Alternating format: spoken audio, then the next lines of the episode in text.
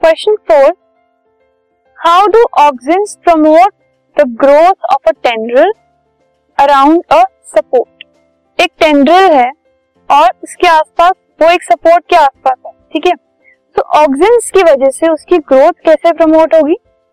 When tendrils come in contact with any support अगर tendril है और वो किसी सपोर्ट के कांटेक्ट में आ जाते हैं, ठीक है? So the part of the tendril in contact does not grow you can see जो ये वाला पार्ट है ये इसके कांटेक्ट में है। और ये जो पार्ट है वो कांटेक्ट में नहीं है। सो so, जो पार्ट कांटेक्ट में है वो बिल्कुल ग्रो नहीं करेगा रैपिडली ठीक है वो रैपिडली ग्रो नहीं करेगा।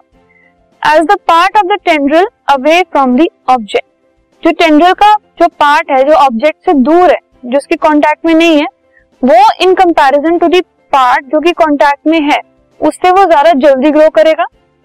This is due to the action of auxin hormone ये जो डिफरेंस इन ग्रोथ है this is because of auxin hormone less auxin occurs on this side of contact as compare to the free side जो auxin है, जितना ज़्यादा होगा, उतनी ज़्यादा ग्रोथ होगी।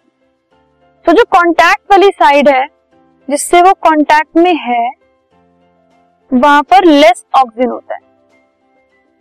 तो लेस ऑक्सीजन मतलब लेस ग्रोथ ठीक है?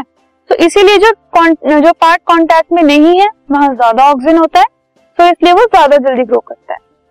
Hence oxygen promotes growth of the free side and the tendrils coil around the support जो फ्री साइड है, वहाँ पर ग्रोथ हो जाती है। जो फ्री साइड नहीं है, वहाँ ग्रोथ नहीं होती। इसीलिए जो टेंड्रल्स हैं, वो सपोर्ट के आसपास कॉयल कर जाते हैं। सो ऑक्सिन्स इस तरीके से एक टेंड्रल की ग्रोथ को प्रमोट करते हैं। This podcast is brought you by Hubhopper Shiksha Abhiyan अगर आपको ये पॉडकास्ट पसंद आया तो प्लीज़ लाइक शेयर और सब्सक्राइब करें। और वीडियो क्लासेस के लिए शिक्षा अभियान के यूट्यूब चैनल पर जाएँ।